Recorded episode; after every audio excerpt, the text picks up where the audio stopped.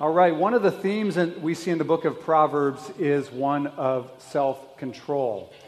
And not just self control when it comes to bodily desires like sex or food and so forth, but self control when it comes to our emotions. Uh, self control when it comes to our affections, to, to our spirits, if you will. Ruling our emotions, and in particular, ruling over anger, being slow to anger, not being quick to anger, not having your finger on the trigger ready to explode at a moment's notice, but being slow to anger. There is a folly or foolishness in being ruled by your spirit and its unruly emotions. And there is a deep wisdom in self control or in ruling over your passions, your emotions, your spirits. Now, of course, I'm gonna, uh, there's, there's certainly truth, the truth that there is such a thing as righteous or good anger, right? When we're angry in a righteous way, that's good. And in fact, I would say we are required to be angry about certain things, but I don't think that's usually where we struggle, right? Paul does say, be angry and do not sin. So there is such a thing as good and righteous anger, but I think that's probably rare. I think usually our anger is sinful. And it begs the question why do we get so angry? When we are finding ourselves all tied up in knots in our hearts about a situation or regarding a person, why are we angry? And I think it boils down to this because we want to be God. We want somehow to be able to control people and circumstances and outcomes, and we can't. We can't control people, we can't control outcomes of circumstances, and it makes us mad. We get frustrated. The story of Nebuchadnezzar and Daniel's three friends, Shadrach, Meshach, and Abednego, came to mind a couple of days ago regarding this. You know the story, right? Where Nebuchadnezzar built this very impressive golden statue, this golden image, and every time certain music was played, people were ordered, you must bow down and worship. And Shadrach, Meshach, and Abednego were not going to play along, and so Nebuchadnezzar brought them to him and gave them the ultimatum. Said, when you hear the music, bow down or else, right? And Shadrach, Meshach, and Abednego were still not going to play along. They refused and said, We will not worship your gods. We will not bow down to your golden image. And Nebuchadnezzar got pretty angry. It says, Then Nebuchadnezzar was filled with fury, and the expression on his face changed against Shadrach, Meshach, and Abednego. He ordered the furnace to be turned up seven times, and we know what happens. They were thrown in, God rescued them, and so forth. Nebuchadnezzar couldn't control these men.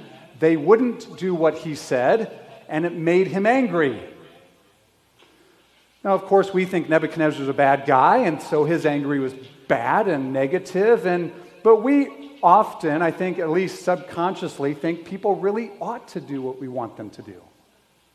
And circumstances really ought to line up in our favor all the time, and when they don't, we, like Nebuchadnezzar, get angry. And one of the things we need to realize as Christians is that our sinful anger is really a veiled accusation against God. We don't like the way that He is ordering our lives. And ultimately, at the end of the day, when we lay our heads down on our pillows at night, it is God who orders our lives.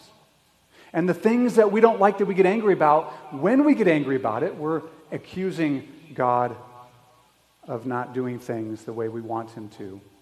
Of course, there are two ways to express anger. One is the explosive outburst of anger, which explodes like a volcano, right? And the ash clouds hover over the home, and the lava rains down on everyone around the kitchen table or in the family room. Everyone knows that, right? It's like, oh boy, dad's mad, or mom's upset, or whoever. That's explosive anger. It's totally obvious. And then there's also the anger which is expl- expressed more subtly through the silent treatment, the cold shoulder, or other forms of passive aggressive techniques. Right? Now, this is perhaps, I would suggest, maybe more dangerous because it lies stealthily underneath a veneer of self control. Person looks like they're under control outwardly, but inside they're boiling over and they're expressing it in passive aggressive ways. And quite frankly, if I'm going to be honest, which I want to be, this is where I need the help of the Holy Spirit, is in that kind of anger expressed toward the people in my life. I, I would be surprised if anyone here or anyone in my home, my wife is not here today, but anyone in my home would ever accuse me of flying off the handle and yelling and screaming in anger. I just, I don't do that. I don't know that I ever have in my life. Well, okay, when I was a three year old, I probably did, okay? But I, I, don't, I don't, that's just not my mode of operation. However, my wife and my children, and probably some of you, have experienced my anger veiled under a veneer of self control and passive aggressive ways. It may manifest itself in less obvious ways, but it's still destructive. And so we all need the Spirit's help. Do you agree with me? Thankfully, He's here to help. And self control is a fruit of the Spirit's presence in our lives. to have self control, to be able to rule over your spirit, to be slow to anger, is an evidence of the Spirit's work in our lives. It is one of the things that he brings into our lives. It's one of the things he produces when he comes and takes residence in us. Part of the renewing work of the indwelling spirit is to produce the fruit of self control in us. Now, we would be wrong to think that self control is a less important or less impressive fruit, right? Since it's part of a list love, joy, peace, patience, kindness, goodness, faithfulness, gentleness, Self control is last, right? Since it's the last in the list that begins with love, we know love is the apex. We'd be wrong to think it's not that important or it's less important because it's the last. That would be wrong, I think. Um, the, the fruit of the Spirit comes in bunches, okay? It's the fruit, singular, of the Spirit. It's not the fruits of the Spirit. It's not that, that self control is one of the many fruits, it is, it, is, it is all that the Holy Spirit wants to bring into our lives one of many things that He wants to bring into our lives. And so, what I want you to see today is that self control is a sort of superpower that flies underneath the radar, and almost nobody believes is a superpower, but it actually is one. So, what I want to do this morning is I want to look at these two verses in reverse order. I read them in a different order than I'm going to cover them now. I want to look at Proverbs 25, 28 first, and then Proverbs 16, 32. And what I want you to see is that in these two verses we have a warning, a very serious and sober warning, and a word of hope, a strong and glorious word of hope. So we have a warning and a word of hope. First, let's look at the warning. Proverbs 25, verse 28 says this A man without self control is like a city broken into and left without walls. What a picture. I mean, especially for those who would have read it in ancient times when it was very common for walls to be around cities. Now, when I read this and as I was thinking about this, I thought pretty quickly about Lord of the Rings, the two towers. And uh, the Rohirrians, the, the, the, kingdom of Rohan, they knew that war was upon them, and so King Theoden had to bring them to Helm's Deep, which was this mighty fortress that they had gone to many times before, and it had been a great protection for them. Once they got there, they thought they were safe, and they were relatively safe until the orcs breached the wall. Who, who, anyone seen the movie? Okay. The orcs breached the wall. All of a sudden, hundreds or thousands of orcs stormed this fortress and began ransacking and killing indiscriminately. A man who does not know how to rule his own emotions is like a defenseless city. That's the picture we have here. It's, it's a clear warning. In ancient times, the walls of a city were very important to the city's protection. A wall was a sign of safety, a sign of security. And it wasn't until the walls of Jericho fell that the Israelites could take the city. It wasn't, it, it was when Nehemiah heard that the, the, the, the, the walls around Jerusalem had been burned by fire. It was when he heard that that he fell down and wept and mourned for days. A wall was a sign of refuge, and the higher and thicker the wall, the better. The walls around the city of ancient Babylon were incredibly impressive, enormous. Nebuchadnezzar II built three walls around the city, 40 feet tall. That's pretty tall, right? It, they were wide enough that chariots could race on top of them. That was an impressive protection for the ancient city of Babylon. At least from a human perspective, they were behind a wall of great protection. So, self control is like a wall of defense. I want you guys to hear that. That's Self control is like a wall of defense. Without self control, you are defenseless. With self control, you keep the orcs out. Okay? And the higher and thicker the wall, the better. The stronger, the more consistent our rule of our emotions, the better. The more protected our souls are. Again, I think the imagery of this is so helpful and instructive because it implies that a lack of self control over our emotions leaves our souls defenseless and helpless to all manner of other attacks. I mean, anger is one thing, right? Sinful anger is a, is, is a sin, but it leaves us wide open to all kinds of other attacks, all kinds of other enemies to come storming in.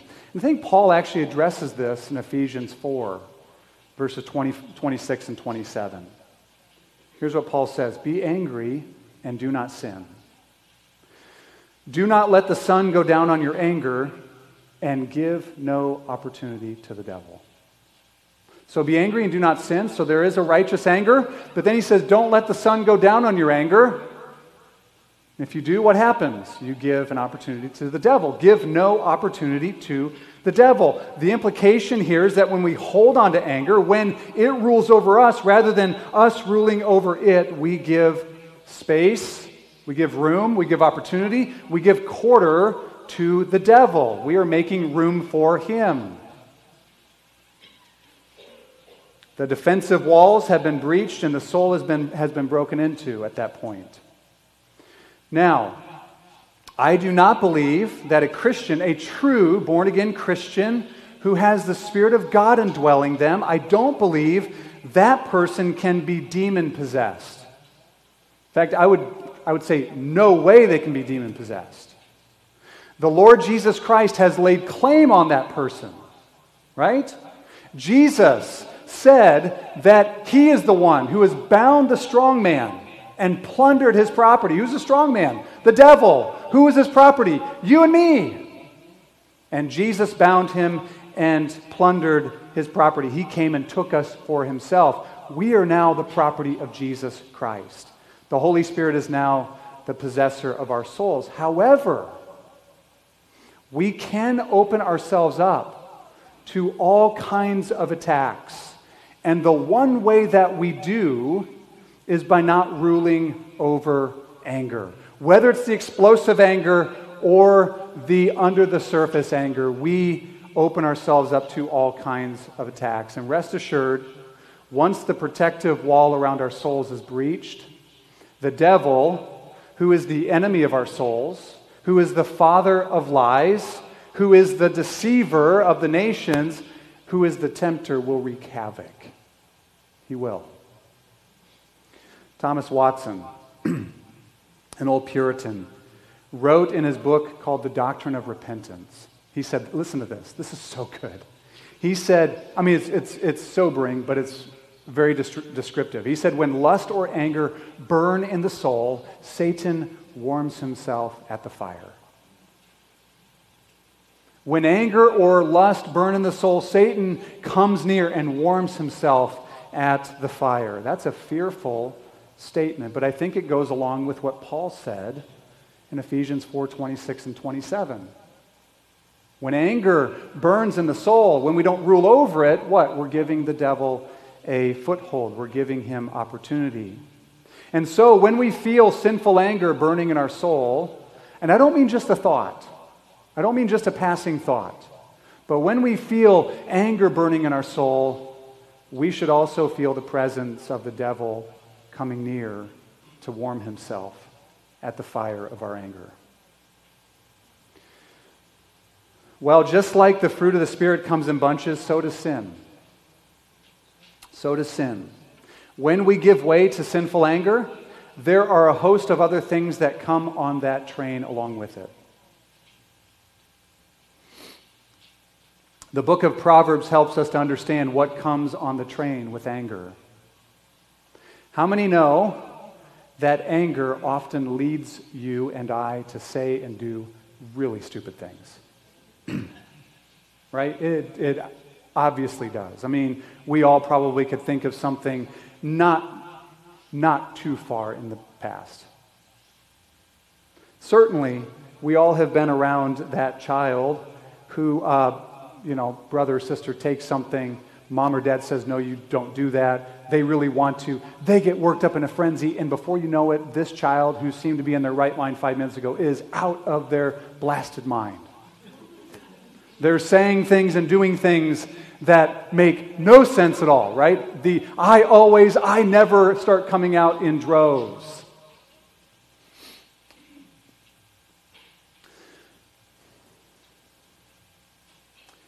A lot of foolishness follows anger. Proverbs 14, 17 says this A man of quick temper acts foolishly, to which everyone who experiences that either says amen or ouch, right?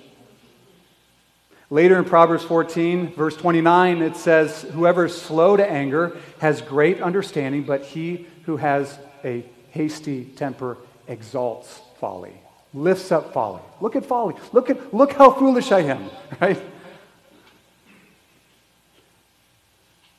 How many stupid things have we done or said in a moment of anger? Many, many probably over the years. If you're 44 like me or around my age, we've had many years to accumulate these experiences. Hopefully, we're growing, and hopefully, today there's resources that we may grow and experience victory, but we all know that we've done that before. How many lives do we know that have been destroyed? Marriages that have been destroyed, families that have been ruined because of the slow burn of anger that raged under the surface unchecked. Here's something else that comes on the train with anger. It's, and it's obvious it's strife, it's brawling and fighting. It's so obvious. Proverbs 15, verse 18 says, The hot tempered man stirs up strife, but he who is slow to anger quiets contention. So one stirs it up, the other one tries to put it out, right? And, and that's sometimes I, I say to my kids, I know that your brother or sister did that to you, but here's what you can do. You can either try to put water on the fire or pour gasoline on it. And what you did, poured gasoline on it. Fighting and brawling come in the wake of anger. Often it's the outrageous type of strife, yelling and screaming and tearing down and name calling. For the passive aggressive types, it's just going over that argument over and over in your mind, sometimes imagining brand new arguments in your mind. You ever done that before?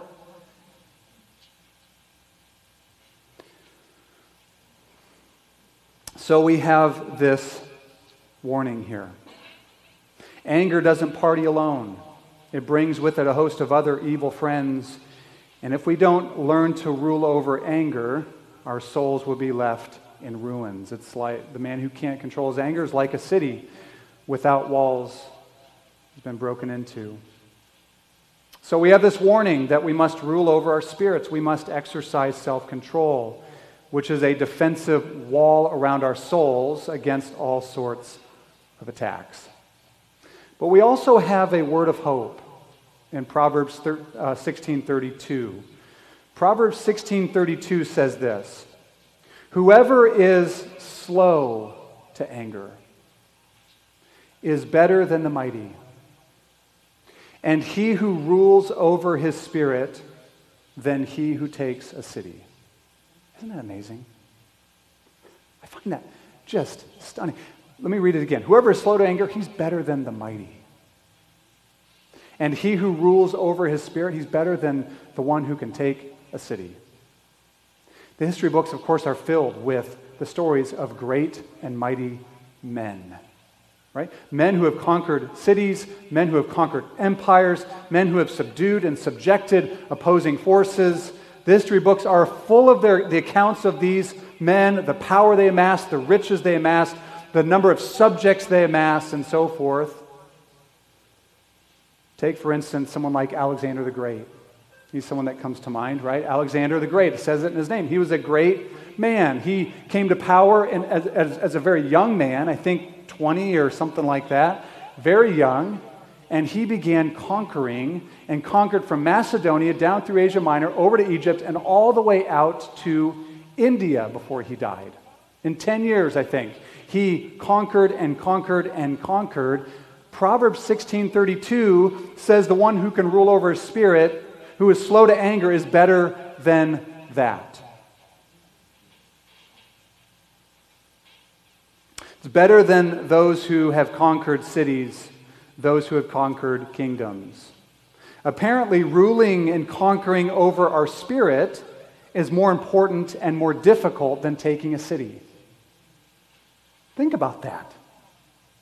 The and even as even for born again Christians, we understand that there's still unruliness going on in here and learning with the Spirit's help to rule over our spirits is more difficult and a greater feat than taking a city. Subduing sinful passions in our hearts, exalting and cultivating godly attitudes and virtues and actions, this is greater than taking a city. We need to see the way God does. Self control is a superpower, it is an offensive weapon. In Proverbs 25 28, we saw that self control is a defensive weapon, right? It's like a wall to guard our souls. Here we see that the one who possesses self control is a warrior who can take a city. Right? Because once he has first learned to rule over his own spirit, he can move out from there. And the key word is to rule. To rule over your spirit. The word rule means to take dominion or to reign or to govern. When we think of government, my guess is most often we think of state or, or federal government, maybe local government, but some kind of civil magistrate, right? Local, state. Uh, it's hard to not think about the federal government. It's getting so big and um, nosy, right? Um, but government always begins with the individual learning to govern or rule over him or herself. And then we move out from there. It's why, you know, it, it, it, so it starts with the individual, and then it moves out to family government, and then it moves out to church government, and then it moves out to civil government. There are all these spheres of, spheres of government, but it begins with the individual. The first line of government is self government. The first line of government is self rule. Perhaps one of the reasons why we've seen such an enormous increase in the size and reach of our federal government is because there's a large population, a growing population of people who either don't know how or don't want to rule over themselves. They don't want to govern themselves. John Adams, one of our founding fathers, the second president of the United States, famously said, Our Constitution was made only for a moral and religious people. It is wholly, W H O L L Y, completely inadequate to the government of any other. Now, this is not a civics lesson, but it follows government begins with the individual, governing him or herself, learning to rule over our passions. And what we're talking about today is ruling over anger. So we are to rule over our spirit, our inner man. It all begins there. What we need is an inner transformation. Inside, we live from the inside out. So, how do we grow in self control? We've seen that self control is a defensive weapon, it's also an offensive weapon. How do we grow in self control? How do we take dominion over our souls as it pertains to our anger? Notice I didn't ask how we manage our anger. The world has lots of ideas for that, right? Go outside on the deck and just let it out, scream really loud to kind of let it out or take some swings at a punching bag or whatever. Go take some deep breaths. Now, taking some deep breaths might be a good thing. But what we need is we don't need to manage our anger. We need to rule and govern and take dominion over it.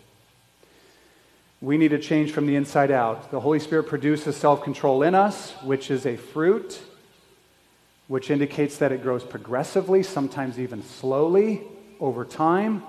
But what must we do to work with the Spirit to grow in self control? That's, that's where I want to land today. Um, more could be said, but I want to leave you with three things. To grow in self control, to rule our spirits, to be slow to anger and grow in this, we need to do three things. I'm going to mention them and then we're going to cover each one of them. First, we need to remember God's anger. Second, we need to confess ours. And third, we need to imitate our Father. So, first, we need to remember God's anger. There is an anger that is righteous, always righteous, and it's God's. In an obvious way, the anger of God is the most fierce and frightening thing we could ever imagine. Jonathan Edwards wrote a sermon, or preached a sermon, that God used powerfully. If you've never read it, I would encourage you to. It's called Sinners in the Hands of an Angry God. And yet, so this is a fearful thing, a fierce thing. And yet, for those who are in Christ, God's righteous anger is the answer for our sinful anger. Now, you might think, I don't get it. Let me explain, okay?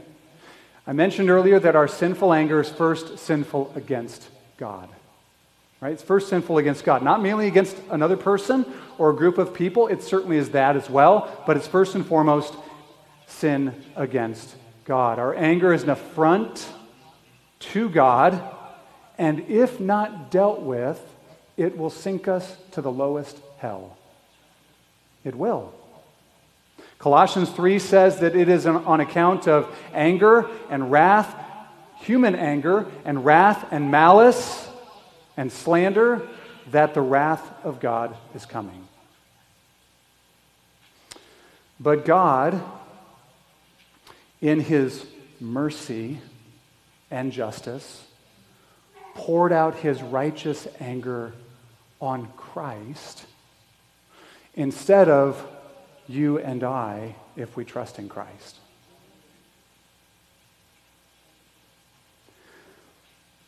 God poured out his righteous anger upon Christ on the cross to punish our sin and put our sin to death. That's what happened in the death of Christ. He bore our sins he bore our guilt. He bore the anger of God that we deserve. And He did it in our place, on our behalf, and He took all those things away. Through faith in Christ, our sin is canceled, our guilt has been expunged, and the wrath of God that we deserve has been absorbed by Christ, and therefore there's none left for us. And so, what do forgiven, justified, loved children of God do? They forgive. They love. They cancel other people's debts.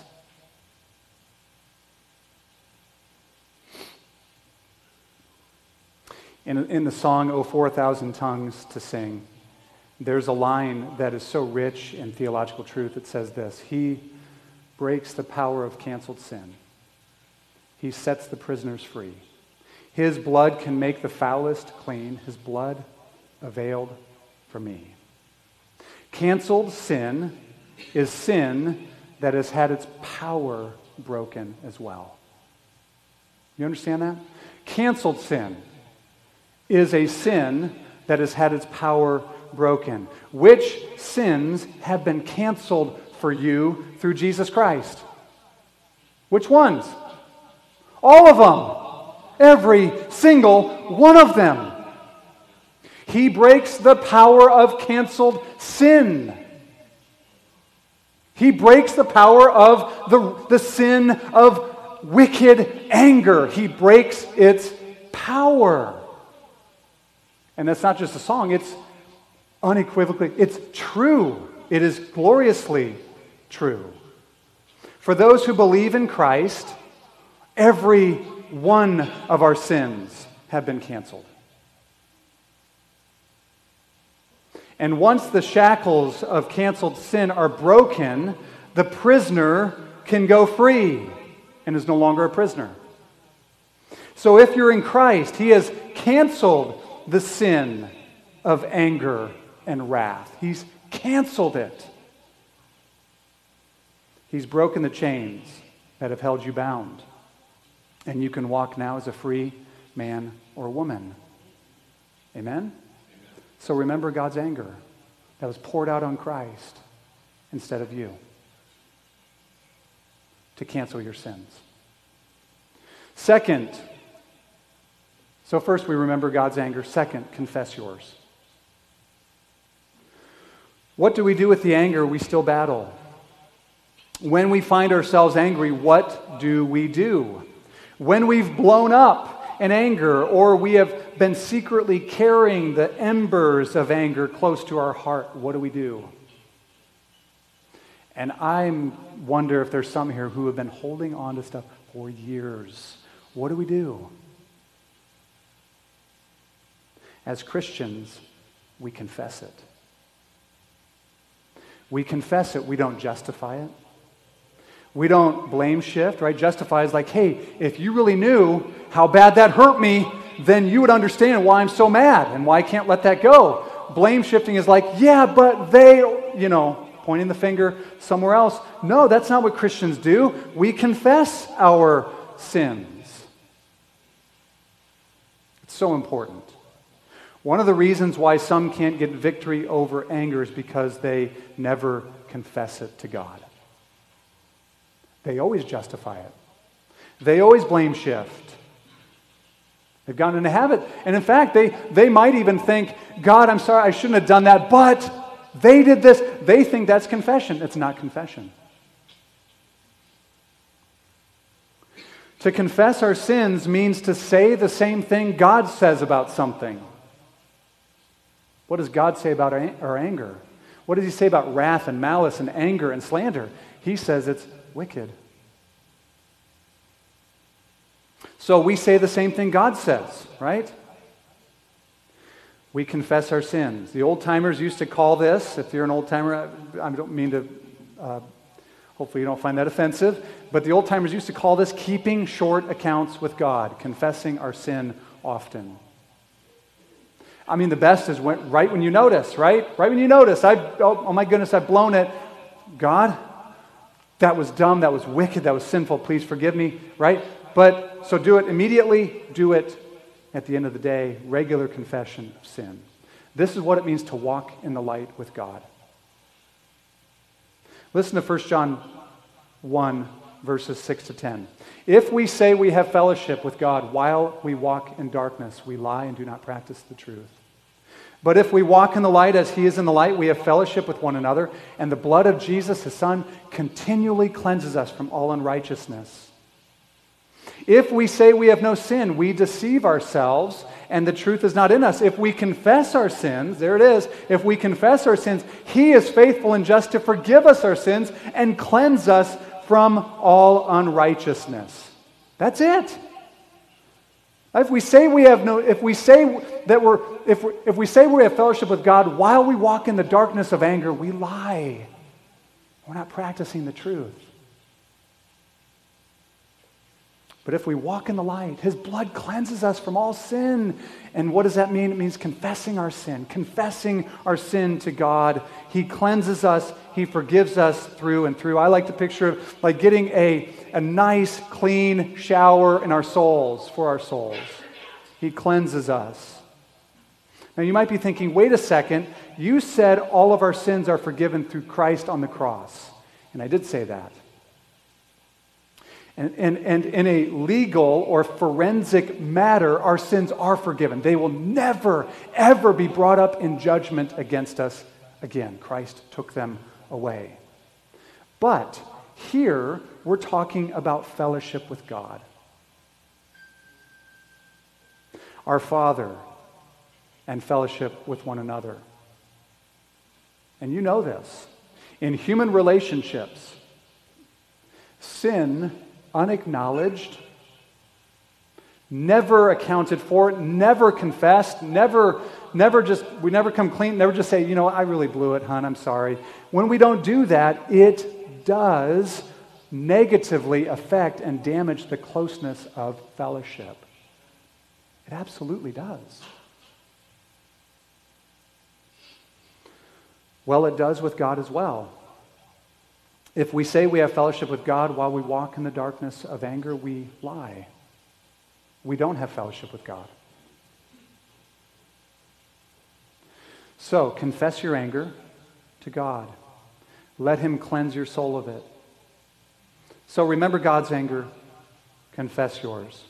Third and final, imitate your Father. Imitate your Father. Remember when God revealed himself to Moses in Exodus 34? Um, this is really one of the epic events in all of Scripture. It's one of the high watermarks of divine revelation, Exodus 34, just is. Um, I mean, the incarnation, the death and resurrection of Christ, obviously, this is up there. Moses had asked God, didn't ask him. He said, Lord, show me your glory. And God said, You can't see my face because you'll die. But I'll put you in a rock, put you in a cleft of a rock, and I will pass before you. You, you can see my backside. What God does is He proclaims His name. And what God proclaims of Himself gets to the very core of who He is and how He behaves toward His beloved covenant people. Here's what we see in Exodus 34 6. The Lord passed before Moses, and he proclaimed, The Lord, the Lord, a God merciful and gracious. You know what's next? Slow to anger and abounding in steadfast love. A God who's slow to anger and abounding in steadfast love. Of course, this is covenant language. Steadfast love, loyal love, steadfast, never ending love. This is, this is how God this is how God operates toward his people. This is how he behaves toward his beloved covenant, blood bought people. Now, we get a clue as to how important this revelation is by how often we see this phrase in the Bible. You see it all over the place in the Old Testament. Exodus 34 is the first place, but from there you see it over and over and over and over again, and they're all thinking back to that time God revealed himself to Moses as the Lord who is slow to anger and abounding in steadfast love.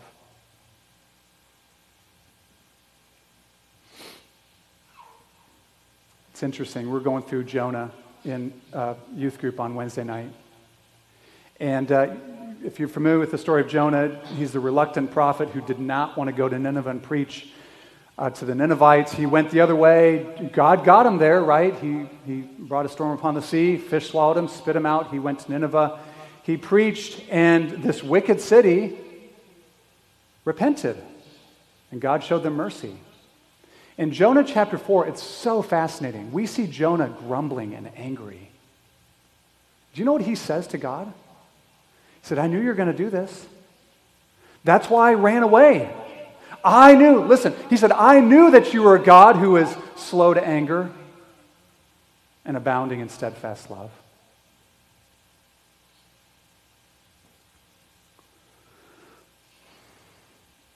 For all who are in Christ, this is how God wants you to know him. He is our Father who is slow to anger, who abounds, abounds. He's rich and overflowing in steadfast love. Now, some, I think, have the exact opposite view of God. They think of God's anger as like a pent up dam ready to explode at any moment.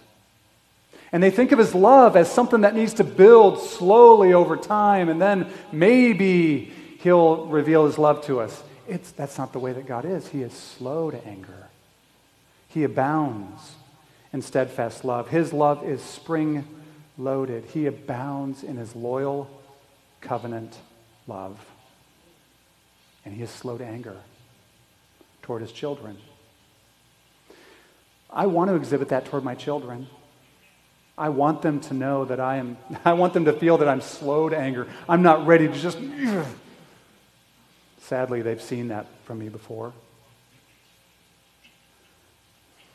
Do you know God who is slow to anger and abounding in steadfast love? I mean, do you know the God who reveals himself in this way? Do you know him as your Father? Do you know that his mercy and love and patience that he has lavished upon you, even to this day, you do not deserve? You didn't the first day you believed in Christ. You don't today.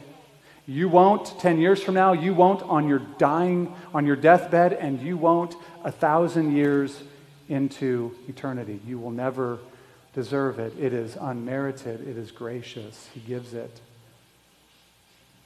David repeats this in Psalm 103, the same phrase. The Lord is merciful and gracious, slow to anger, and abounding in steadfast love. He will not always chide, nor will he keep his anger forever. Listen, he does not deal with us according to our sins nor repay us according to our iniquities. For as high as the heavens are above the earth, so great is his steadfast love toward those who fear him. As far as the east is from the west, so far has he removed our transgressions from us. He does not deal with us according to what we deserve.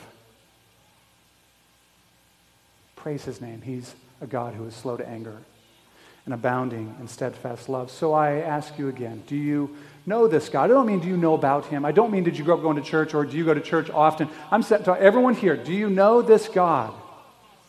If you don't, or if you're not sure, his invitation is open to come to him through Jesus Christ.